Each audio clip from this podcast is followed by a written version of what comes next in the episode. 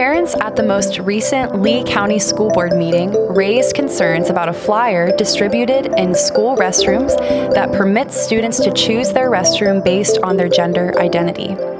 When the public square has been given over to its sinful desires, how does a Christian stand for truth? Welcome to Talk Truth, a McGregor podcast where we dive into scripture, gain insight from community, and biblically answer life questions. Talk Truth will answer life questions submitted by our listeners every other week. If you have a question for Talk Truth, you can submit your questions on our website. I'm your host, Chloe Weimer. Let's open the word, gather together, and talk some truth.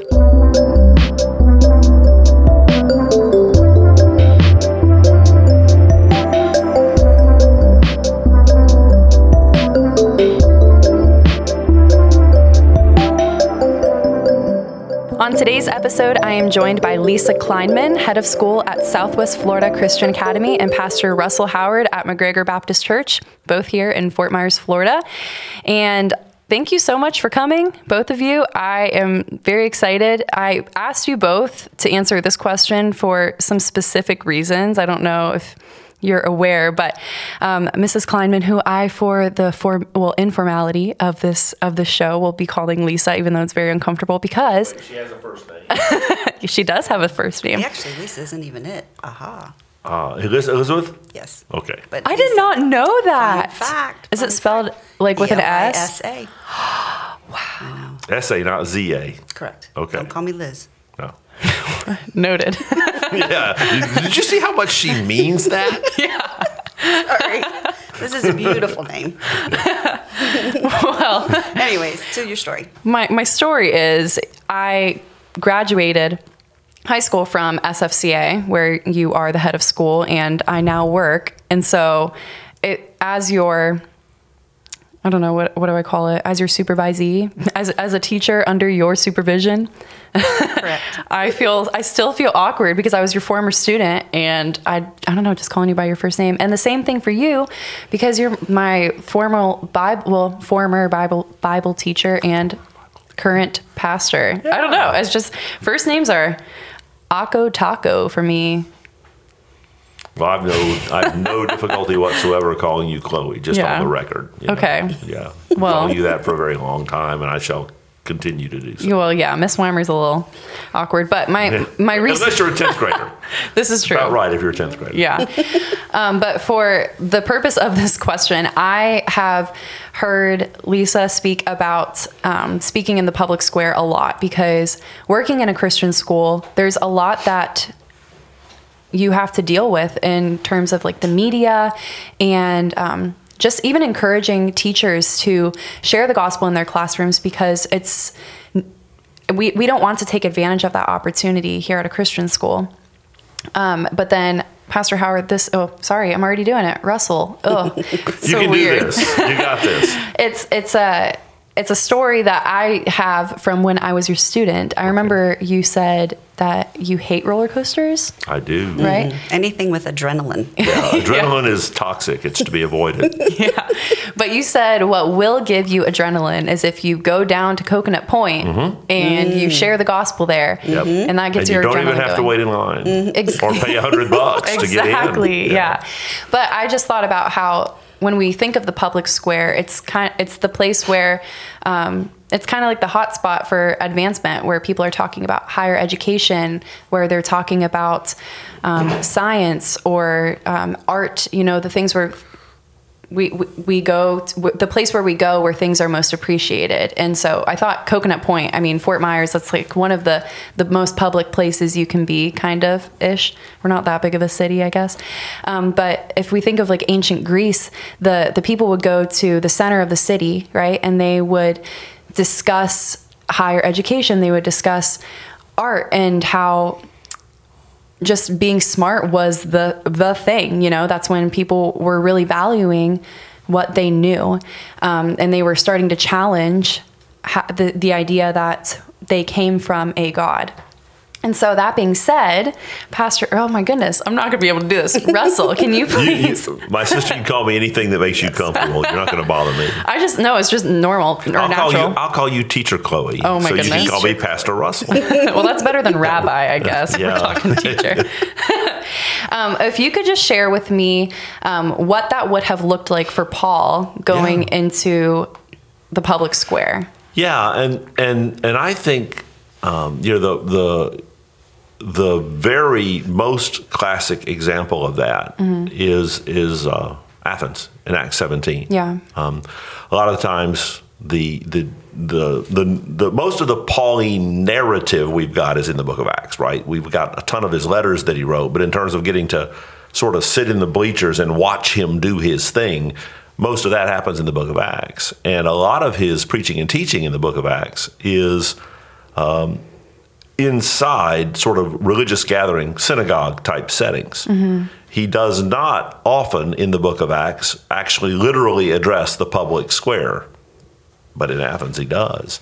Athens was a city that the whole vibe in the city was philosophical constructs. That's what Athens. That's what the Athenians existed to do. And when Paul had begun to evangelize in Athens, the Athenians chose to recast, or at least they perceived what he was doing was advocating philosophies they had never heard. Yeah. And introducing even foreign gods. You know, when he spoke of Jesus and the resurrection, they heard Iesu, Anastasia, which resurrection, Anastasia is a female name in Greek. So he thought this is the new deity pair. This is Zeus and Athena all over again. Mm-hmm. And so they basically subpoenaed him. They dragged him in to a setting, the Areopagus, which is kind of geographically up above the marketplace of the city on the side of the Acropolis, actually. Yeah. You and I have been there, and we hope to take students there one day. But the notion was, Paul, build a philosophical defense for your position. And in a large part, that's sort of what the culture asks of us today when they address us at all. Yeah. How can you defend your position, which what little we understand of it seems to us to be driven by hate or bigotry or whatever the insult du jour is. Yeah. Now, it's interesting that Paul politely but pointedly and purposefully turned that conversation into an evangelistic challenge, which would probably be one of the main theses I'd want to be clear about. I think there's a big part of our responsibility as followers of Christ that is a subset, Lisa, of the responsibility of an educational institution in prepping a K through 12. They're not incompatible, but they're not exactly the same, if that's a fair statement. But to encounter the culture for us must always mean at its heart evangelistically. Yeah. They may think they're debating philosophies with us, but our response, we're not here to make them better informed about Christianity. We're here to challenge them about their need for a Savior. Mm-hmm. And that is where Paul ends up. He takes that theoretical, philosophical conversation the Athenians thought they wanted to have, mm-hmm. and turns it into God now demands all people everywhere repent. Yeah. And you know, he encountered the same responses that we will. He got some polite aloofness, some outright rejection, and some people got saved. So. Yeah. Ecclesiologically and educationally, they're going to be completely different approaches. The same goal is there to share the gospel or to defend your own faith, not just to share the gospel, but to even just protect your own heart and your own mind and the things that come at you. But educationally, too, it's important to teach younger generations to defend their faith and to not be afraid to go into those situations and have those rejections from people and not feel like your faith is being shook because they maybe combat you, or maybe you don't know an answer to a question that they have, or right. They just make you feel like you are rejected. Exactly that. I don't know. So my question, though, is not everyone works in church ministry like you. Right. And there are many Christians who are caught in the web of these lies, like with what happened at the school board meeting, which we're going to talk about a little bit later. So what do you offer, Pastor Howard, to someone who works in the public square, who doesn't necessarily feel like they have the right to speak freely, like a teacher, who is in a situation where they don't feel like they can share the gospel with their student, or if their school maybe is supporting transgenderism and they're kind of caught in the middle of that. Maybe even an artist who is like not fully believing in the meaning of their work. Like this could go either way. How would you offer advice to somebody in that position? Well, I'm going to start sort of at the extreme end of an answer and work my way back. Okay. You have to entertain the theoretical possibility that you've got no business working in that arena. You know, if I was offered, and suppose for a moment that I'm not engaged in vocational church work, I'm a chemist, and I'm offered a really good job at a Christian friendly meth lab. I'm probably going to decline that because at some point I've got no business participating in that enterprise. Period. Yeah. The strategic reason for existing of that enterprise is incompatible with my faith. Mm. And I've got to know enough about what I believe. Now I deliberately, of course, designed that case to be one that would just fall right off the cliff. Mm-hmm. Most of life is a matter of navigating what is the intersection set between my vocational calling, and I believe vocational calling is way bigger than being called of God to work at churches. I believe a very proficient plumber who loves Jesus is living out a vocational calling to make water move where it's supposed to. Mm-hmm. The relationship between my vocational calling and my faith in Christ and my compulsion to live out and express that faith is something that Christians have to pay attention to. Yeah. I think we are culturally moving past the point now where the easy and cheap, I have to keep my job. I think at some point we need to start asking ourselves, do you? Yeah, right. Do you? When workplaces are, in fact, like the meth lab, where my workplace exists around values and objectives that strain my capacity to see compatibility with my faith. Yeah. Surprise, surprise. Christianity down the years has cost people their heads. It might cost you your gig. Yeah. And oftentimes turning a blind eye to everything that's going on is just, that's you contributing to the problem. Sure. If you are that, you are the salt that's lost its savor. And, if I can't represent Christ in a given workplace, I can't be in that workplace because representing Christ is what I'm on earth to do. And the good news is there are tons of honorable industries and enterprises, trades and professions where my Christian faith is not being, but suppose it's not that hard to imagine. I don't know. I didn't research this, but I could imagine that there might be a state as soon as now that would say, if you're going to be licensed to be an OBGYN in this state, you must perform abortions. And I've gone to medical school, and I'm an OBGYN, and this state requires that of me, or they're going to yank my license. Well, I'm going to have to learn to be an ENT, or I'm going to move to another state. Yeah. Because I cannot, in good conscience, if I'm a follower of Christ, murder babies. Mm-hmm. So I think as the world gets darker, I think those questions are going to get, Christians are going to have to think more intentionally. Yeah. And that's just, and I'm talking too much, but that's just defensively, let alone the more offense. Mm-hmm. I am going to actively represent Christ, and at some point I reject your gagging me in terms of my conversations in the workplace. At some point, if I can't talk about Jesus here at all, it becomes a very real question. What am I doing here? Yeah, and that's exactly what's happening in the school system, which is... You said it, I didn't. Lisa, if you can just give some context to what's going on in Lee County right mm-hmm. now.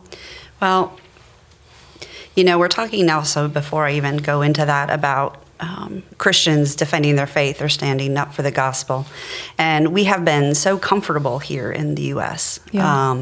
You know, we talk about professing your faith in a public square, and typically for Christians, and as we work with students, their first fear is rejection. I'm going to be rejected.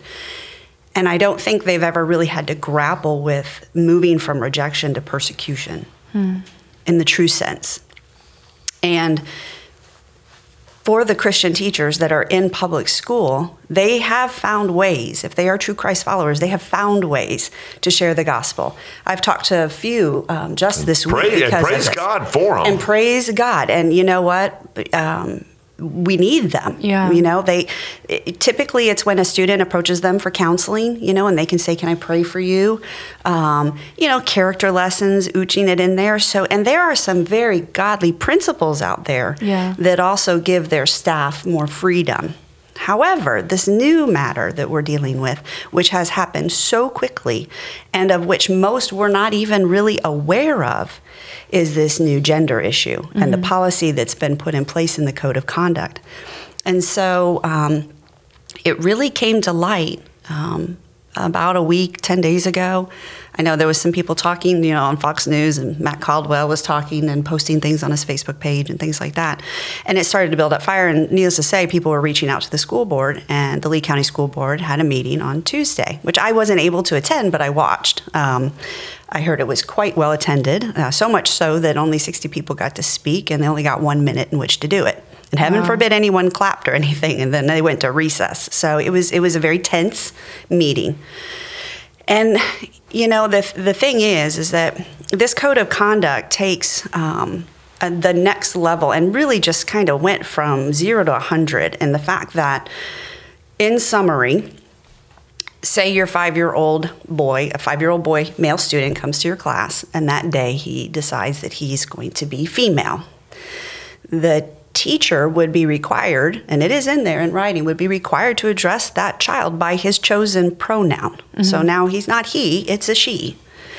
And if that were happening and he was identifying as the female gender from that point on, the teacher would then have to permit him to use the female restrooms. Now, the school board did say, well, you know, there are other accommodations for those students, but they're not mandated. If you read the Code of Conduct, it says they can use, mm-hmm. that boy can use the girls' restroom. The other thing is there is some verbiage in there that says that if this is going on, the child, that boy, would have to give permission to the teacher of whom he could who they could share that information with. So in other words, the teachers are bound by not even being able to go to the parent necessarily mm-hmm. To say, hey, you know, this is going on. Are you aware of this? Unless that child gives the permission. Now, we're talking five-year-olds. Now, 5-year-olds, what I find completely fascinating is that in the 26 years I've been in education, there's always been discussions of when to talk about issues of gender and you know, marriage and sex and things like that. And, you know, it was always you need to wait until, you know, middle school, 5th grade. It used to be high school, and it's been ooch and down. And part of that is because, well, the reason why it was that way in the beginning is because you can't handle those conversations. Your wiring isn't set up yet. I mean, 5-year-old boys are looking for toads and snakes, and right. You don't need to force feed them the answers to questions they're not even asking. Yeah. So for this to become part of now, it isn't in the curriculum. That's not allowed right now.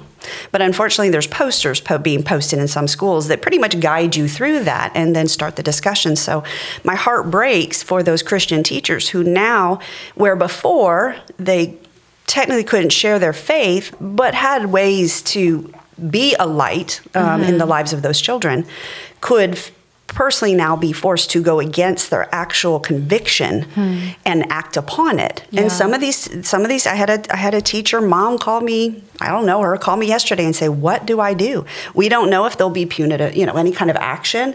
We don't know what this even looks like. And, my prayer is that the people would speak and there would be a change, that it wouldn't even occur.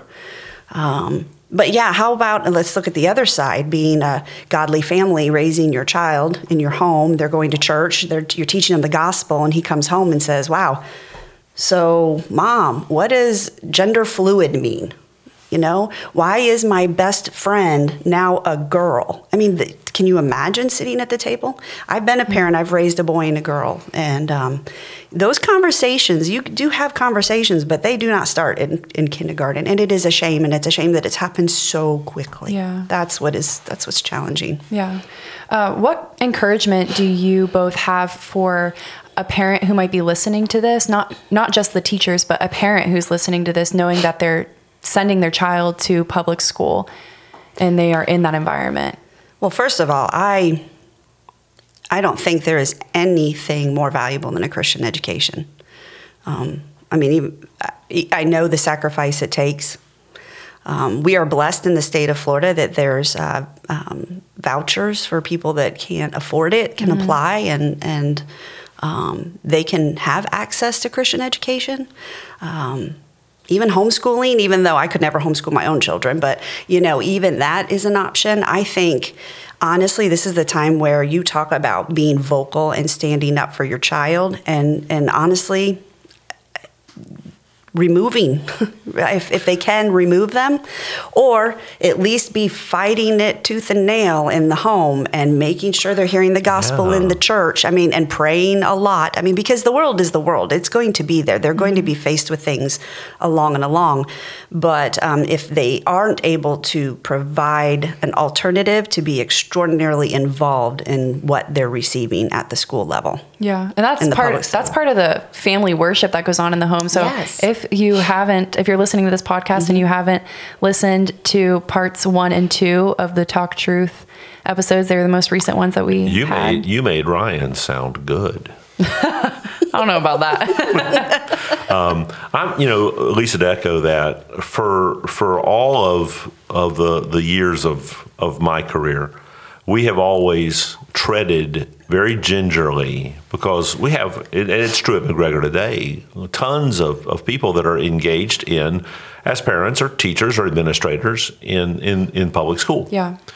And so, opening fire on that has not heretofore been wise, and it may not be wise today. But for me, the question first is there a point?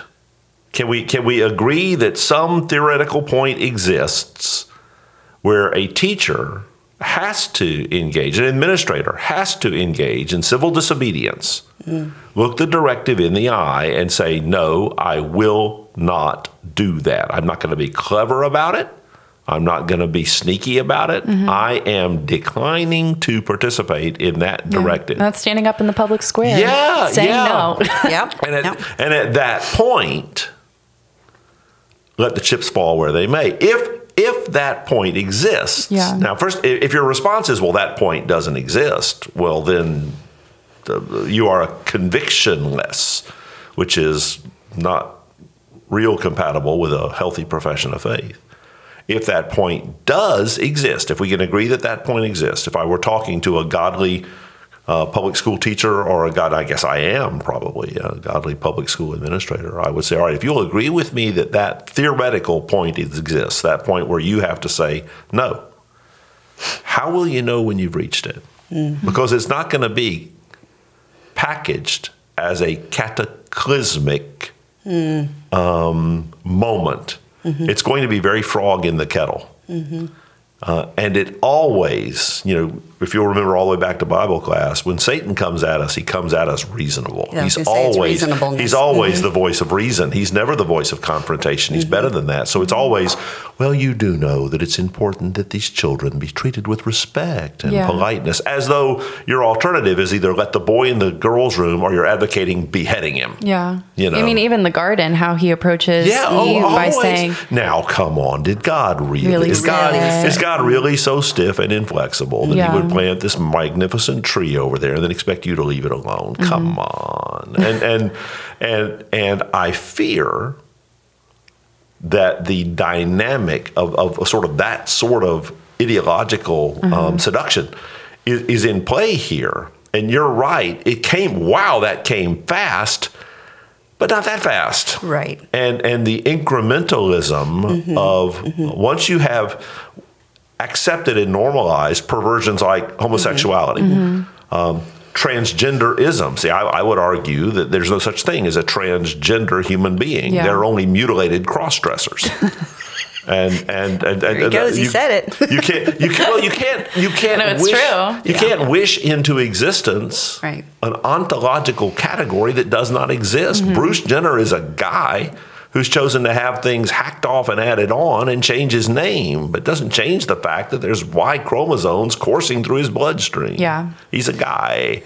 But once you normalize, and by the way, to the degree you're shocked and offended by what I just said, they've got you. Mm-hmm. Mm-hmm. To the degree what I just said is disagreeable, let alone offensive. Mm-hmm. Yeah. They've got you. And once you start like the frog in the kettle and you're boiling up, at some point, it's just reasonable to let that 5-year-old boy use the girl's room because today he's a girl. And the shocking thing to me is why aren't the classical feminists who have sought for decades to carve out a legitimacy and an equality for real women. Yeah. Mm-hmm. Where's the equality in that? Where are they? Where are they? When a high school junior athlete can compete over in the girls division to get the trophies and scholarships that a real girl would win if that guy would stay out of the way. Where's the hue and cry over? You know, this makes Title IX meaningless, Lisa. I know. And actually, I only see it being really fought in the athletic realm. I mean, that's the only area that people are going, wait a minute, hold on a second, you know, but not in the others, which is so shocking. Because that's another idol that we have, though, and they don't want that taken away. I guess. Yeah, but you know what? Here's the thing. What is also something that, again, you see, and is disheartening, is how many Christians today, self-professing Christians, have a bona fide secular worldview. Yeah. I mean, the last Barna study said about 65%.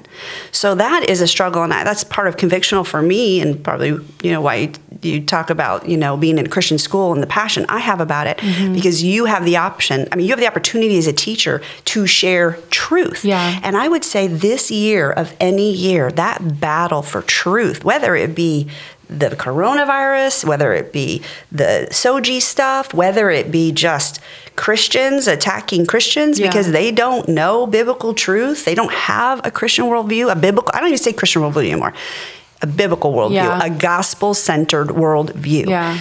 And unless you have that, you can't even begin to stand in the square. Nope. And, you don't even have the knowledge to do it. And so, yes, this stuff has been kind of slow. It has been coming.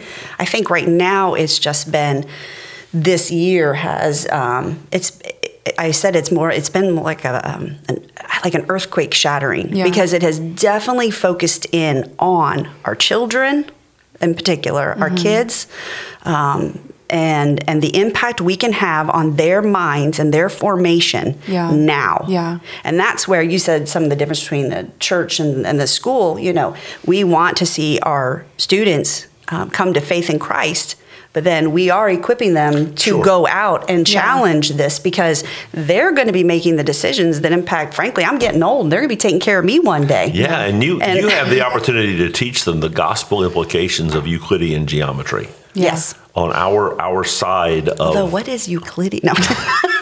kidding. On our side of things, we don't often get people are going to be going looking up. What is that? We don't often get to Euclidean geometry. No. That's right. And again, for the parents with kiddos in that setting, yeah. It's similar to the teacher administrator who says, "All right, if there is a point where I have to say I'm not doing it, mm-hmm. How would you know that you're there?" And then for the parents of kiddos in that public school ecosystem, of which I am a product. Me too. A few years back, yeah, you as well for your younger grades, right? And then, at what point do those parents say, "All right, what chunk of our income and lifestyle?" And I don't say this flippantly, and I realize I say this as a person who's economically a bit privileged, and I don't back away from that. God's been very, very, very kind to me. But at what point do you, as a family, say, "Here are the tangible things that we will do without"? Yeah. Mm-hmm. And yes, there's help available, but it won't. Nobody attends private Christian school without pitching in to help pay for it, yeah. And it's not cheap.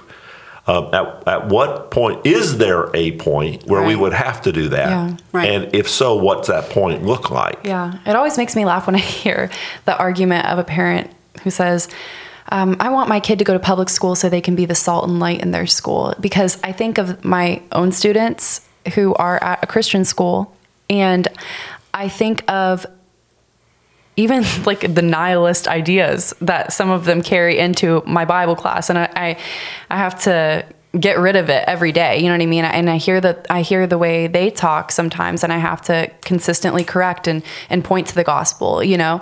And I'm like, if that's what kids are struggling with, even all of us, we all struggle with sin, but to know that when your mind is still forming and you're still so impressionable, to think that your child is going to be salt and light. I'm not saying that it isn't possible, but I'm saying in most cases, when you were spending 40 hours a week in a school, right. when a worldview is coming at you, right. You're going to be malleable to some effect to look like what you're teaching, whoever you're being discipled, quote unquote, by. And if you allow Caesar to educate your kiddos, don't be surprised when they come home Roman.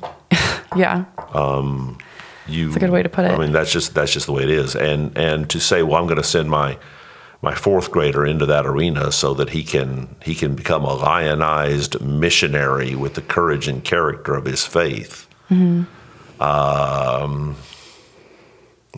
No. Yeah. No, that's not realistic or reasonable. And again, I hurt for those families that literally have no other option. I hurt for those families that would give anything they have if they had it mm-hmm. to make public school. And I'm so blessed, Lisa, every time you talk about the financial aid that's available mm-hmm. and the flexibility that's there, but it cannot be made sacrifice-free. It's going to cost Absolutely. You. Absolutely. Yeah. And the question is, again, is there a point where I can no longer dip my kids in this environment mm-hmm. Because of the direct frontal assault. Yeah. We gave up the ground. It somewhere back there, it became okay for my students to be, my kiddos to be exposed to evolution, and we didn't yank all our kids at that point. Mm-hmm. There's three progressive steps in God giving a culture over in Romans 1. Mm. And it starts with creation, mm-hmm. and it goes through sexual immorality, mm-hmm. and it ends up with utter chaos where there are no meaningful conversations mm-hmm. about mm-hmm. right and wrong. Yeah. And it's interesting watching the culture in which we live bump right down the exact Pauline path. God gave them over, God gave them over, God gave them over. Yeah. It's a direct line. Yeah. And here we are. And that's his wrath, just to send us into our sin, just like how Pharaoh hardened his own heart, God hardened Pharaoh's heart, and that's God giving him over into his own sinful desires. And But it doesn't stop there, though, right? No, no. All that says is that it's a burning building. Yeah. And the gospel is the means whereby we rescue people from. It's not the means whereby we stop the building from burning. It is the means whereby we rescue as many as we can out of that burning building. Right. And maybe there's some role we can play in decelerating the fire. And I praise God for those Christians who stand up and engage and argue, as long as they're not doing that instead of the gospel. Mm-hmm. Yeah, I'm going to up and say another name. One of the post-mortem criticisms that can be and has been leveled against Ravi Zacharias is his ministry was brilliant in apologetics, but weak in the gospel. Oh, yeah. He was a brilliant apologist. He did not confront sin with the gospel of grace based on the work of Christ on the cross. Mm-hmm. And now what he has been found to be has been well covered elsewhere. Our center is not apologetic. Our center is evangelistic. Hmm. Yeah, they need to know the name of Jesus, and that's the whole thing. We're not here to make the world a more righteous place to go to hell from. Yeah, people will accept any way that you try to help them with their needs or socially, whatever it is. But if you say the name of Jesus, all of a sudden, whoa. You're a hate monger. Yeah. Yeah. You know, and I don't know if people realize that this is going on. This has been very public school centric, you know, the conversation, but these pressures are being applied to Christian institutions and Christian schools. And, you know, I don't think parents realize that these movements are out to get Christian schools, and Christian schools are facing decisions of whether or not they lose the limited funding they get, or they lose their accreditation, or they lose, you know, tax-exempt status, or fill in the blank, because they continue to take a stand for gospel truth and won't adhere to this. And that is a battle that is quietly raging that people are not aware of as well. And on the church side, that we have to be ready for. Yeah, the church side too. Why should we have the privilege of owning 150, give or take, property tax-free acres on Colonial Boulevard as we spew our hate and our anti this and anti that and anti the other message? We're not contributing to the public good, so why should we have the public benefit of not paying massive profit, let alone the income stream that is also untaxed? How dare we? So all that stuff, it wouldn't be surprised. I would not be surprised to see all that stripped away in my lifetime. Well, if the public square knew who defined good, then they probably would have different thoughts on that. A little bit. So I'm just going to ask either of you if you have any closing thoughts to share, any encouraging pieces for people who do work in the public square, and then we'll head out of here. This has been a really great conversation.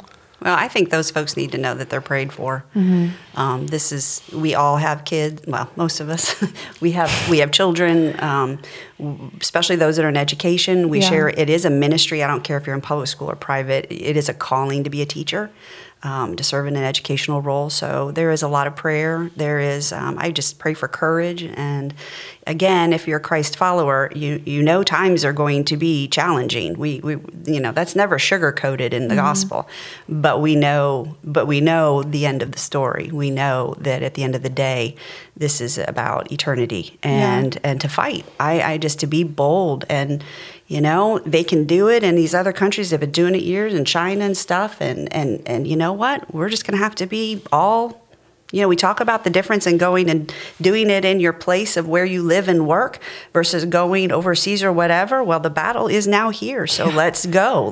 This is our mission field now. So I would just encourage them to claim that as their mission field, and again, if it gets to the point where they are forced to do something that they are, you know, convictionally against, then have the boldness to know that they can step out and God will provide. I think as Christians, we forget. We get so caught up in fear. You know, we forget, wait, God knew this was going to happen before I was even born. He created me. He knew this was going to happen. And I always love talking about, you know, if he cares for the birds, you know, and provides for them, surely he's going to take care of your needs. And we cling to to what we know and the comfort. And sometimes if you just let go and follow him fully in your walk, it's amazing how God will show up and just circle you with everything you need. So I guess that would be my encouragement and challenge, but also just to let them know we're all in it together.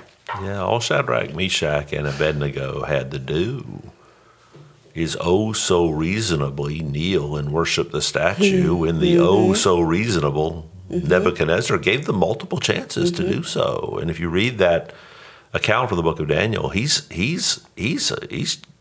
sweet, he's clear, he's calm, and he's so reasonable. It's not a big thing he's asking, just dismiss your monotheism and worship the statue of me, and we'll be fine. This doesn't have to be ugly or confrontational or weird. Yeah.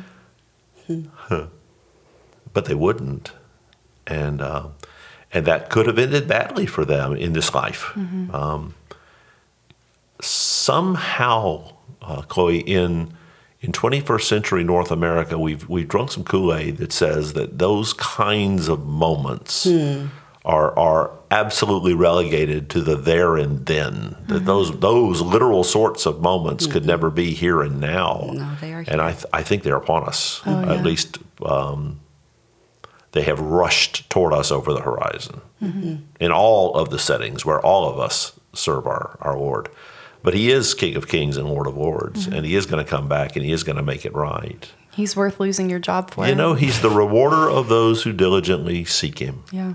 And so that. Yeah. Yeah.